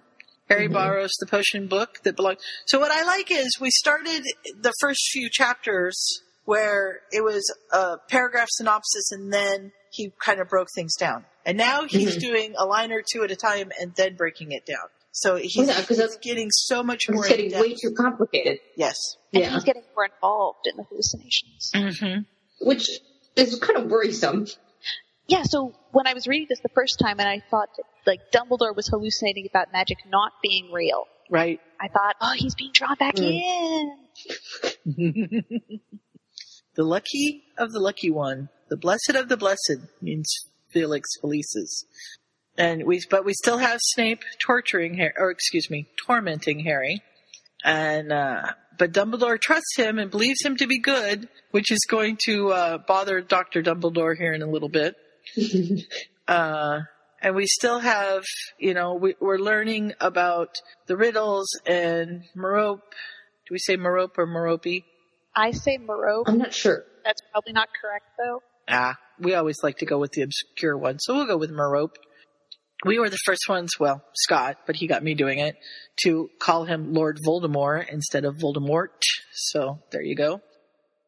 Turns out sometimes we're right. we have, and I love this. We've got Ron and Hermione falling for each other, and Ginny is kissing Dean Thomas. Where the heck did Dean Thomas come from? We haven't even heard about him. All of a sudden, here's Dean Thomas, which upsets both Harry and Ron. Hmm. And then we have the clingy uh, Lavender Brown, and Hermione is jealous. And yet again, we have another flower. There are an awful lot of flowers I was going flowers to in say Harry something Potter. about Dean, and then I realized it wasn't canon. Oh, Was, was it uh, the bit about about, in- about like in- Dean, Dean's children and Harry's children? No, the, the bit about how in Dangerous Dean Thomas is Regulus Black's son. And so, Ah, you know, since Ginny is Lily's analog, that there's a parallel there. But then I was like, wait, wait, wait, that's not canon. Like, no, Scratch calm that. down, not canon. This is the drawback when you read as much fan fiction as we do. Sometimes it's hard to keep it all straight. I know. So we have the red-haired Ginny kissing Dean. So is this the echo of the kiss between Reggie and Lily? And if so, then Harry knows about it. And we gotta oh, figure out. Oh, so I was right. Dean Thomas. Who is he? Thomas Tom. Ooh, Tom Riddle. And then we have Lavender Brown who kisses Ron so excessively. And we have more echoes of the kiss between Lily and Black. And yet another. Oh, and I love this. So it's a kiss between Lily and Black, Lavender being another flower, and Brown being a different kind of black.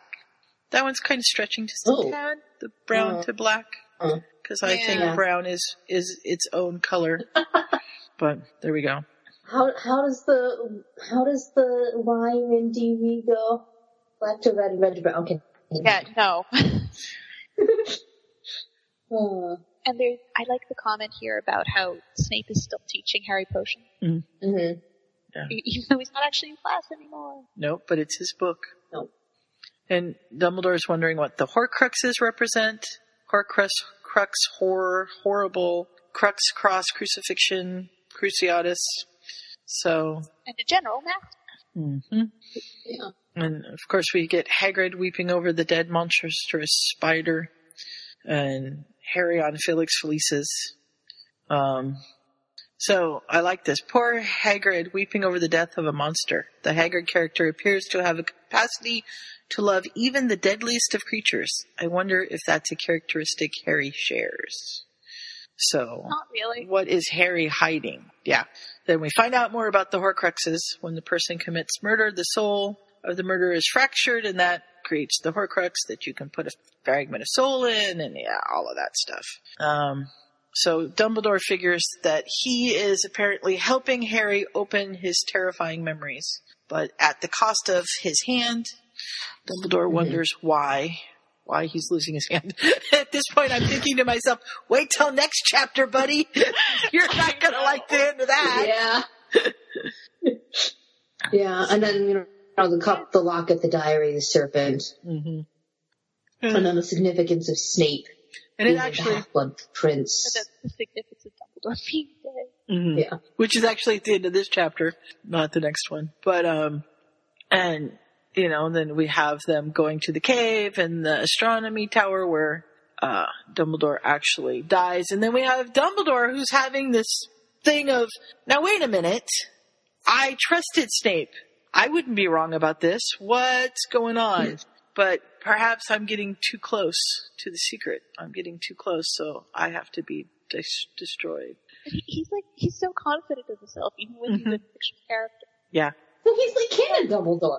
But he's like, ah, yeah, no, even even the hallucinated version of me can't be wrong. Yeah. Yeah.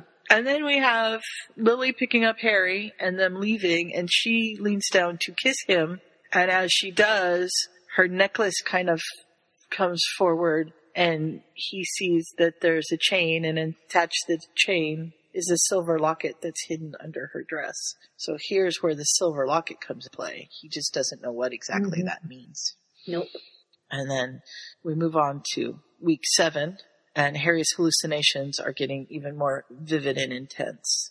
And we're approaching some sort of crisis, psychological crisis. But perhaps that will also cause resolution, so that could be good.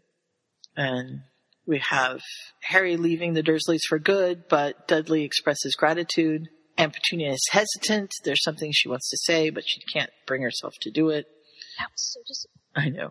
Um, I know, I know. But at least we got it in the in the outtake in the movie. hmm We have the uh, Seven What did she Potters. say? Um, she looks at Harry and she wasn't in the actual says, Out. It's in the outtake. "Yeah, it was in an outtake. They they they deleted it." She says, um, "You know, I've been asked to leave a house that I've been living in for 20 years. You know, now in the span of like one night, I'm leaving a house that I've been living in for 20 years. And, you know, she, he says, uh, Harry says, you know, if if they think you know anything, they will torture you and kill you." And Petunia says, "You think I don't know what they're capable of? You didn't just lose a mother that night in Godric's Hollow. I also lost a sister." hmm Okay. Yeah, I know. It's just like, oh. Yeah. As much as you don't think that Petunia really cared about Lily, she really does. Mm-hmm. And deep down inside.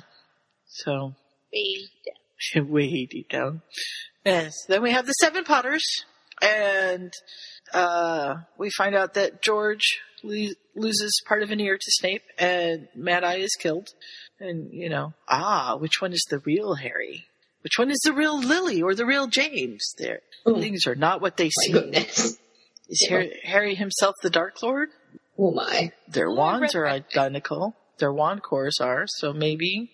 And then we figure out that, you know, Hedwig might symbolize Harry's soul. If so, what does it mean that she's been killed? And then we have Snape severs George's ear. How odd. Why did this happen?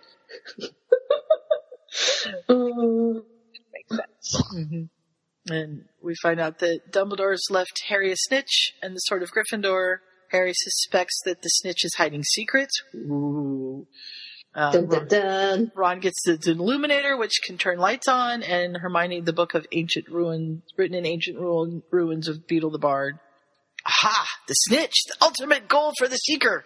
A secret hidden inside. There we go. There's perfect symbolism right there. If he had been a chaser, would he have left him a quaffle? I don't know. Hmm. No, because I don't think you could open a quaffle. No, I I don't don't know. think I you guess. You have to take a pair I didn't think you could open a snake. A snitch. That's snitch. true. So we have uh, Ron, Harry's impulsive and emotional doppelganger. who may yet be illuminated by Dumbledore. There we go. There must be significant something significant in the book that Hermione gets. We will see.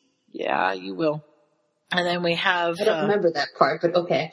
We have Bill and Fleur getting married, with Harry attending the wedding in disguise. Remus has already married Nymphadora, and then Harry, Ron, and Hermione have to flee from the Death Eaters, and they end up in Grimmauld Place.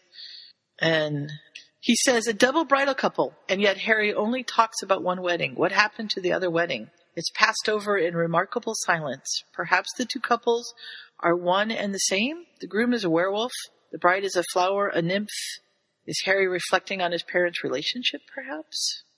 Umbridge, Lily's dark shadow, has the locket, he tells me. Lily has a locket, and I would dearly like to know whose portrait is hidden within. within. hmm So would we all. Mm-hmm. And then we have, uh, they're able to steal the locket, but they can't open it. And Ron decides to leave Harry and Hermione. So Harry's losing a part of himself. His, but his intellect, Mhm. Hermione's intellect is, is still his ally. I think now that I think about it, you know, Ron was his more playful, sort of childish side, and so when whatever happened, that part of him died, so to speak, and sort of carried that, that memory with him. And then, you know, what's left is Harry and his intellect. Yes. He does come back. Eventually, yeah, yeah. We have um, the Christmas in Godric's Hollow, and Dumbledore is, you know, thinking about Godric, the the good founder, and everything. And then he's like, "Ooh, Harry's wand gets broken. Oh dear. In that case, I hope I was mistaken about the phallic symbolism of the wand!" Exclamation point. Petrificus totalis. What is Harry impotent now? Boys and girls.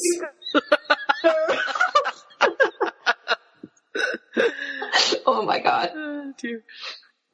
Oh. oh my goodness.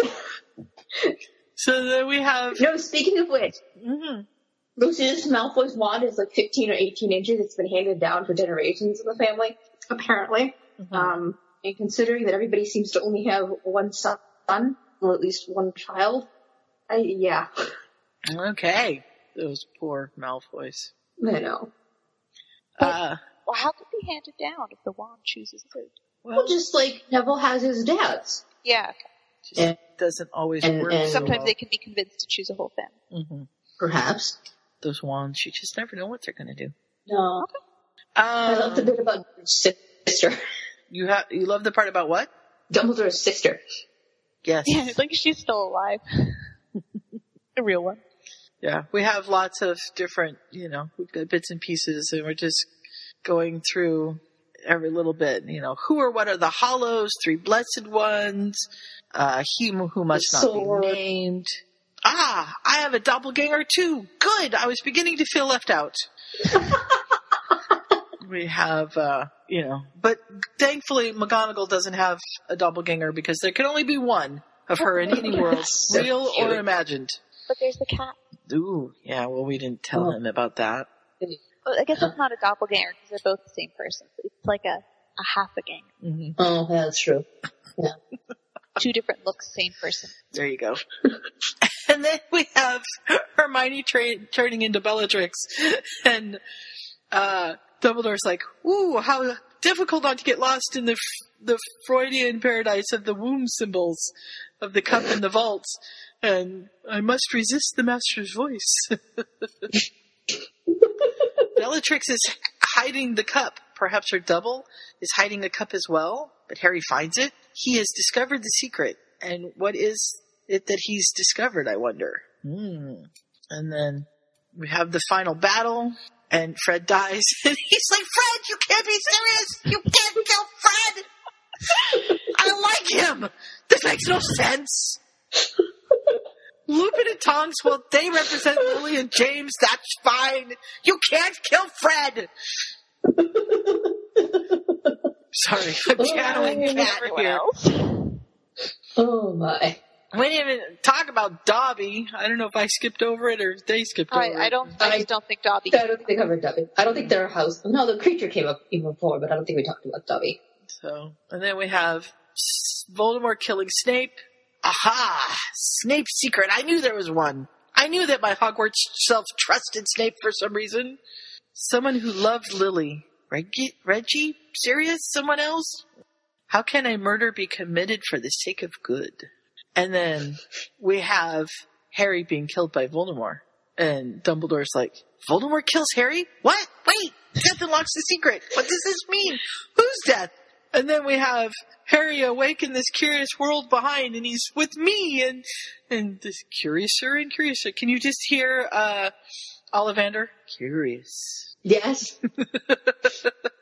oh my goodness! Thank goodness these two aren't in the same room together. Could you imagine? O- Ollivander and the psychologist. Yeah. Yes. Curiosa and Curiosa.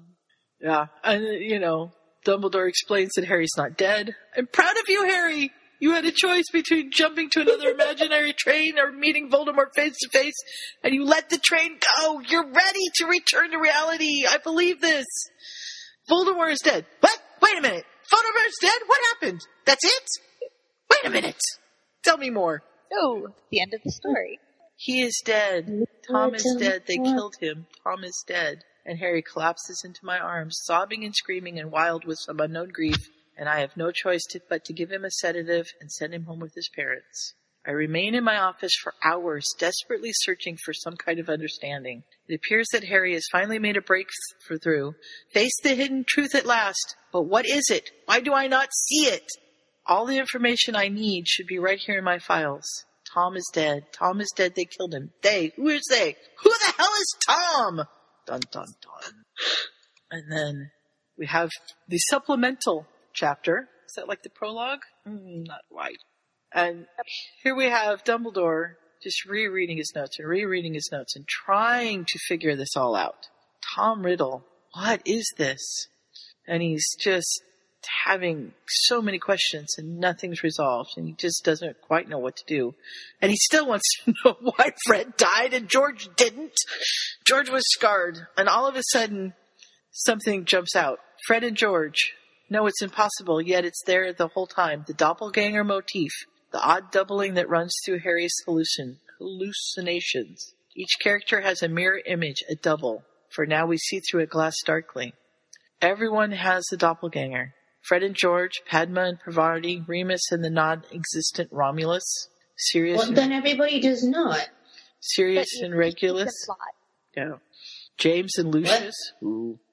Oh. and so two Harrys, twins. Harry is a twin. I think that must be it. But then why is Fred dead? Fred is dead while the wounded George lives. Padma and Parvati separated into two houses. You know, the tale of the three brothers. They killed Tom. Who killed Tom? How did he die?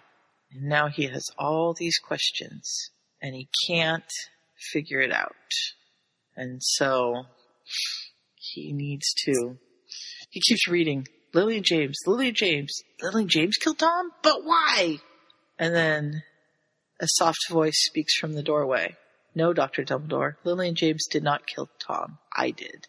And there in the doorway is a dark haired man dressed in a black coat. And Dumbledore says, Who are you? And he says, My name is Snape. Oh. And that's the end of that chapter. And here we go. Now we get answers. Yep. I know. Oh my goodness. All right. You guys talk for a while. I've been talking for a long time. Okay. The best part, So now we find out Snape is real. Snape and, is real. unlike everyone else. Mm-hmm. Yeah. Well, except for Regulus. Regulus is real. Mm-hmm. Yeah. and I do love this. I could have kicked myself for my utter. St- Are you real then? Obviously, he's real. He's here. Unless I'm hallucinating. and, and I keep thinking Snape's gonna pull out a wand, mm-hmm. Yeah. and he mentions that Snape smiles and starts trusting him. Mm-hmm. Find out that he really was an old friend, Lily. Yes, that was. Until presumably James got jealous. hmm Well, that that they had had some kind of a thing until before she met James. but that James didn't want them to see each other. He's controlling. Can we have a psychoanalysis of him? Yeah, that's what we need. And Dumbledore's just saying to himself, I'm sitting here feeling sorry for a man who just confessed to murdering a child. So they have to go over why why it had to be done. Should I just jump forward to that point? Yeah, go ahead. Yeah.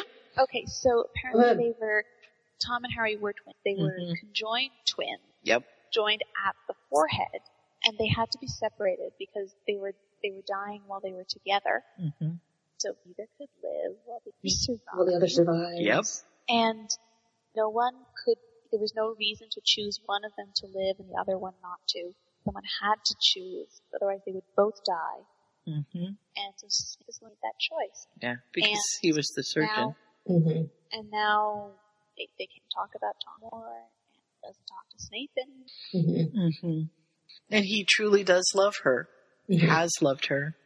Yeah. I've never heard of conjoined twins being um, fused at the forehead. They can be fused anywhere. Most conjoined twins that are Yeah. fused at the forehead wouldn't survive very long. No, yeah. Yeah, like wouldn't survive at all. Mm-hmm. Yeah. The brains were strangely fused together. It was impossible to separate them in such a way that they could both survive. Yeah, so this is the science fiction. Mm. So, yeah. And you know, all these things, Severus, the Severer, you know, just, uh, and Avada Kedavra, I can never say that. AK, the ancient healing spell that turned into a killing curse. The doctor had to kill in order to heal. Just all these things. It fits together really well. Yeah. Yeah, it And- does. and Except for the fact that the twins were a year old when the surgery happened. no, but that was the Hmm. Halloween. Mm-hmm. And Mm. and they would have to be old enough to. I mean, sometimes you have to let them be a little bit older if, for them to actually be able to survive. Okay. Uh, Yeah. To have the um, stamina and strength to survive this kind of a surgery. mm, makes sense. Mm-hmm. Yeah. And so, you know, Harry appeared to heal completely, except for the scar, a reminder of his lost brother. And, you know, I often wondered what it was like for Harry to grow up without his brother. I wondered if his body remembered and somehow that he was no longer whole. I separated them the best I could, but they were so entwined I could not tell completely. Perhaps some part of Tom still lives within his brother. Mm. And Lily and James vowed never to speak of it again. They don't even mention Tom's name. hmm This is sad. Mm-hmm. I know. And then a diary. The memory of Tom lives on in a diary, probably Lily's, discovered by a sensitive 11 year old child, containing the story of his unknown twin's death and his own survival. And this traumatized him that he sought refuge in a fantasy world. He must have blamed his present parents for his twin's death, blamed the surgeon, blamed himself for surviving, which is totally normal for a child. hmm hmm And then Snape leaves. But Harry's healing now. He was faced with the pro- truth, broke down completely, and now he's on his way to recovery. Painful as it may be, Lily and James are finally starting to talk to him about Tom. And they're, they've brought out their hidden memories. A baby cup, a teething ring, a christening cap. The cup, the ring, and the diadem. Hmm. They came together for their final, one of their final visits today. Lily and James had their arms around Harry as they talked. Harry began to make eye contact and acknowledge their presence and admit that they were indeed his parents. And then he notices Dudley Mm-hmm. and Harry and how Harry's a spitting image of James and Dudley has his mother's, Mm-hmm. Yeah, it looks like his mother, sort of. Yeah. And he figures out that, uh, Dudley probably is not James' son. hmm And Lily. And perhaps is still in communication with him. Mm-hmm. And with this, I conclude my notes on the curious case of Harry P. It's truly been the strangest case in my long career. I've gone, grown quite fond of Harry and his wonderful imaginary realm, but it will not do to dwell on cases in the past. I have more patients in the waiting room. I sighed and went back to work. Miss McGonagall, I'm ready for the next patient now. Kindly send the Cullens in. That one is so good. Too. It is marvelous. a little twilight for us there. You'll have Yeah. to come visit me, and I'll Oh, take you to the good. Twilight House. Um, no thanks. It- You have a Twilight house? They film Twilight in my town. They film everything. They film a lot of things here. yeah. What about you, Dawn? Anybody filming in your neck of the woods? Um, well, they say that they film a lot of movies in Toronto, but I never seem to see them. I think they probably film them downtown Probably, yeah. because we Uh, still have yeah. streetcar tracks. So if they need streetcars for like period New York, they Mhm. can use our street tracks. Well, that's cool. We have streetcars or trains. Well, Mooney, I did enjoy this. I like the way that the author Oh, pulls good. this all together. Yeah. I think that when I read it the first time, I didn't like it until I got to the end, and then I was like, okay, Yeah, yeah. okay, I see this now. Yeah, reading it for the second time is very different. Yes. Um, you know, I could tell that the author put a ton of work into this and just the symbolism, the research that had to go into all of that. And, and like I said, did a really good job of pulling it all together and having it make sense at the end because this was a pretty good departure. Uh, and to pull it together to make it make sense and make it work, uh, kudos. Mm-hmm. So, I think this is the only fic that I've read where it's Hogwarts isn't real per se. hmm You know, I don't think I've ever read a he's still stuck in his cupboard when he wakes up thick. So I think this is the Oh, where closest I would Hogwarts, get to Hogwarts something is like that. all a, all a delusion. right. Because I've read ones that are Right, right, yeah. total AU and they're all muggles. Mm-hmm. Oh, I've read a couple of those. Some of those were great. But they often go to a school called Hogwarts anyway. Well, I you tend not to read those. You can't get too far away from Hogwarts. I, I read one that was pretty good. Yeah. So, well, thank you for talking me into putting this on the list. Not that you talked too hard, you just said read it. I'm but- glad you liked it. And Dawn, thank you for joining us because Mooney and Thank I would have been uh, lonely without you. Yeah. So, She almost couldn't. You almost had a power outage, didn't you? Well, we had some of the lights flickering because of all the ice. Ah. And I was like, no, please don't go off. I'm supposed to be doing something tonight. You you do the power know goes off, then our internet goes off. Yeah. uh, about the Puffwa curse, right? Oh dear. We, sh- Oh, we, should, we should have like told you that before you started. People that podcast for the first time usually have a run of bad luck, so just be prepared. Oh. Although, although I will say, I don't think knock on. I don't have any wood to knock on. Hold on. I haven't had the curse yet, so It, it might Might just Is it is it bad luck or is it like troublesome stuff? it depends. Because it can. we're I'm I'm spending like the next three weeks preparing to have auditors at work, and then we're gonna have them, and like that's lots of trouble already. We don't need bad luck with the bad luck auditors. with yeah, that's true. I, Well, it I think it's depends on mostly the usually person. like personal stuff. yeah. You know, they, you'll get like the proof of a flu. Oh Or no! like, No. You Well, know, Cat almost like, I got run think over it's by a like, car. Oh yeah, yeah. Well, I will walk very carefully tomorrow because we had freezing rain. Yes, please do Okay. that. I, I don't want to get a message tomorrow that you slipped and got hurt. That would be oh. bad. I would feel bad. So, and and I apologize No, for wait, not was that thinking about ran the into ditch? what? Yes, she Was dro- yeah, she going- almost drove okay. into the ditch. Yeah, I apologize for not Okay, yeah. thinking of telling you about the curse until after the end of everything.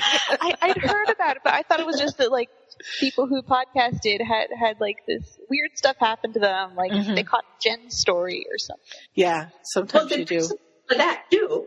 You know, I started well, I already podcasting almost and had one of those. I had the letter which I addressed to someone, and then it came back to me. ooh, that's Oh. exciting. Yeah, because I addressed it to the American version of our company.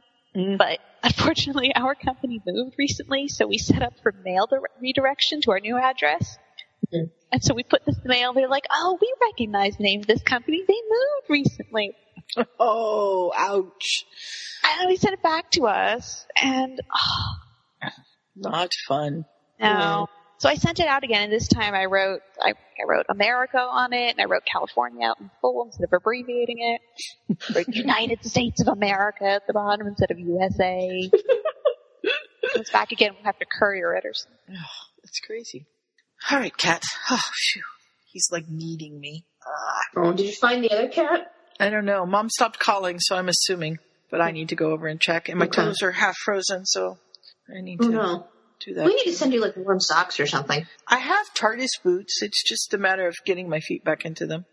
Oh. Mom got them for me for podcasting because my feet get so cold here. Oh. But that means taking off my other shoes and putting those on, and yeah, it's Quite the process. more trouble than it's worth.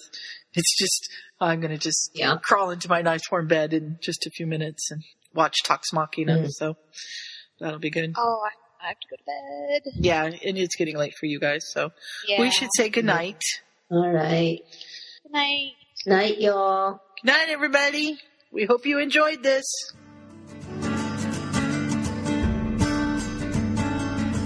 So hold on to the wonder that those books brought to our lives.